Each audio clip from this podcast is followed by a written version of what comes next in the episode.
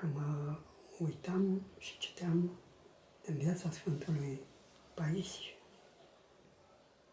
Și am zis, iată, domnule, oameni care au ajuns la îndumnezeire, la sfințenie, dar totuși nu au scăpat de încercări. Și încercarea era gândul să desfrânării. Și ce a făcut el? Adică ce să vă povestesc eu Sfinților voastre, că știți și a citit mult mai multe decât mine. Și a crestat piciorul stâng de cu cuțitul. Sau cu lama toporului. De șapte ori, în șapte locuri. Ca să-și revină, să nu cadă. Și ce face? Se duce la doctor după ce își taie bucăți de carne din picioare. Și ce spune? Vedeți că mai, mai mint câteodată și sfinții. Nu? Ce era să spună că, uite, că trebuia să alegi. Că eu m-am tăiat, mi-am tăiat bucăți din picioare. Și doctorul l-a întrebat. Ați găsit astăzi lucrurile astea la Sfântul Paisie, nu? L-a întrebat. Zice, ce ai pățit? Și m-am, m-am mușcat ursul. M-am luptat cu ursul. Deci am mușcat ursul. Și ce concluzie trage el? Ca să mă interesă. Deci oricât am căutat noi să ne tăiem, să ne băgăm în coșciuguri, să ne autoflagelăm, nu se poate înlătura ispita. Chiar el spune că nu a încetat, deși el s-a crestat de atâtea ori. Nu a încetat. Asta, instinctul ăsta, pentru că nu este ușor să duci viață de fecioare, de feciorie. Nu este ușor, ci numai cu este dat, spune Mântuitorul. Și tot el spune că n-a dispărut Domnul nici cu asta. Și îl mai vedem și pe alt isihast, care tot așa se luptă cu diavolul și tot din cauza. Gheron Iosif, Cum? De Gheron Iosif ziceți? Da, ați văzut? S-a, cu el, cu diavolul s-a luptat piept la piept, că, și spune că a Cel mai rămas, puternic diavol al desfrânării, spune că e Da, cel mai a- feroce. da, a rămas cu Duhoarea și cu părul ca de porc. părul lui, da, ca de porc, mirosea urât. Nu?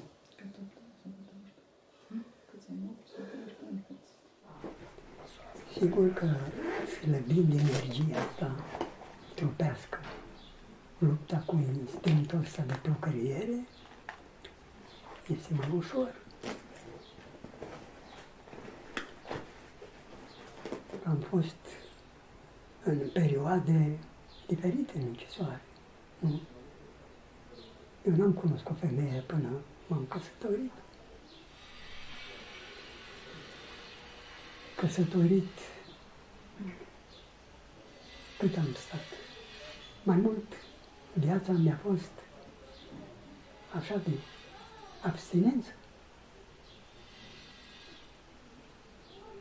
Așa că înțeleg că este unul după mine între cele mai mari când trăiești în condiții normale, lupte și ispita cea mai grea. Ispita cea mai grea. Dar este ispită de ce, ce mai grea că am văzut că chiar dacă te sinucizi, chiar dacă te tai, te, nu, gândul tău este nu, dar totuși te răscolește cineva, că nu este numai instinctul, este și diavolul Diavolul. care se întărește că diavolul nu vine asupra noastră cu idei și ispite străine de noi. Tu îi dai drepturi. El ne le întărește pe cele ale noastre, nu ca să cădem. Și de aceea trebuie multă, multă atenție. Și depinde de gândul omului. Dacă mintea ta este împrăștiată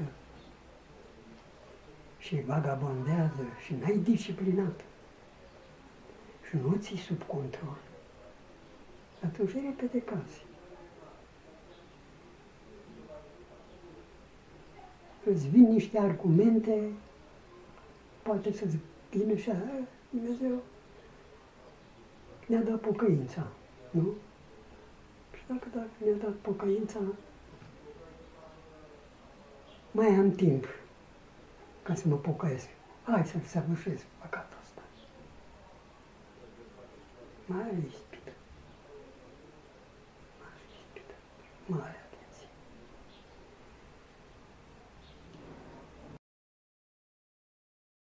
Nu. Ce să vă spun, chiar și cei care au căzut și s-au întors, nu? Că la Dumnezeu este, că n-am mai putut răbda, nu? Există poate și o limită. Nu mi-a trebuit că eu am fost un grozav, dar m-am lăsat în voia lui Dumnezeu mai mult. Și n-am ajuns acolo la cădere. Dar totuși m-am, m-am gândit la cei care au avut anumite funcții. Și totuși a căzut. Și până la urmă totuși au murit. Altfel era cu una dacă nu cădea deloc. Dacă ar fi acceptat moartea.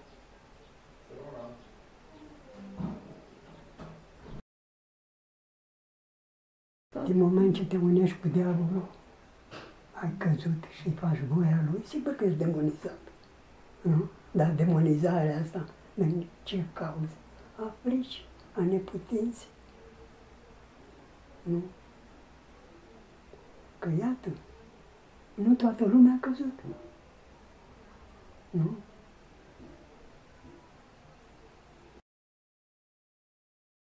Nu avem scuză atâta vreme cât avem exemplul lui Hristos. Într-adevăr, cupa asta, nu? Paharul moții. Însă și Mântuitorul spune, de cu putință înlătură-l. Nu? Dar dacă este voia ta ca să-l beau, fie voia ta. Aici, cumpără. Nu e ușor și nu poți să judecăm noi. Și nu mi-a trebuit mie. Că am trecut prin încercările astea și n-am căzut. Tot lui Dumnezeu. Am avut inima și credința legată și încrederea în Dumnezeu. Și să facă El voia Lui în mine.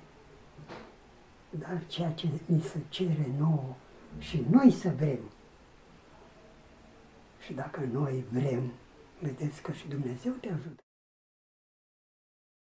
Sunt încercări, ce să vă spun, în viața noastră, că doar nu noi ne alegem. Sigur că fără participarea noastră nu există virtute sau cădere. Avem și partea noastră de contribuție. Dumnezeu ne-a creat liberi, cu discernământ, de a alege ori una, ori alta. Și când te-ai încredințat lui Dumnezeu total, cu toată ființa ta, nu te mai interesează. Orice este străin de lucrul ăsta, nu? Îl respingi, rămâi unit cu Hristos. Și Doamne, facă-se voia Ta. Ce spunea Rodas? Zic, nu te durea? Sau n-aveai tendința de, așa cum m-ați întrebat, de deznădejde? Și el a, a fost încercat de deznădejde. Și când se cedeze, tenea Maica În Domnului. ajutorul Maicii Domnului, Da. da. simțit el cel mai tare, da. Vezi? Asta e. Ești cu Dumnezeu, cu Maica Domnului și voința ta este să nu cedezi, te ajută în momentele de, de slăbiciune. Asta e. E salvarea omului, suferința. Să știți că suferința ne apropie de Dumnezeu. Mult. Asta e ce mai pot eu să mai retrăiesc, ce am retrăit acolo, vă spun practic. Mă simțeam în nenorocirea aceea și în lipsurile și cum eram de slab, fericit. Nu aveam o explicație. Imediat cum am fost eliberat, au început gândurile. Nu? Grijile. Credeți că în Sfânta Liturghie, când spune toată grija cea lumească, de la noi să o lepădăm, o spune ca pe o poezie, este lucrul cel mai extraordinar. Asta înseamnă lepădarea de, de sine, de griji. Toată lumea astăzi o vedeți că e bolnavă în general tineretul. Și spune că n-au liniște sufletească. Păi de ce n-ai liniște? Că nu l-ai pe Dumnezeu. Că dacă l-ai pe Dumnezeu cu tine, atunci ai pace. Și dacă ai pace, ai liniște. Dar tineretul de astăzi este bolnav sufletește. Caută pace, liniște și nu știe de unde provine. Este o luptă, mai în special pentru sfințile voastre, ca să-ți golești mintea, nu? De griji.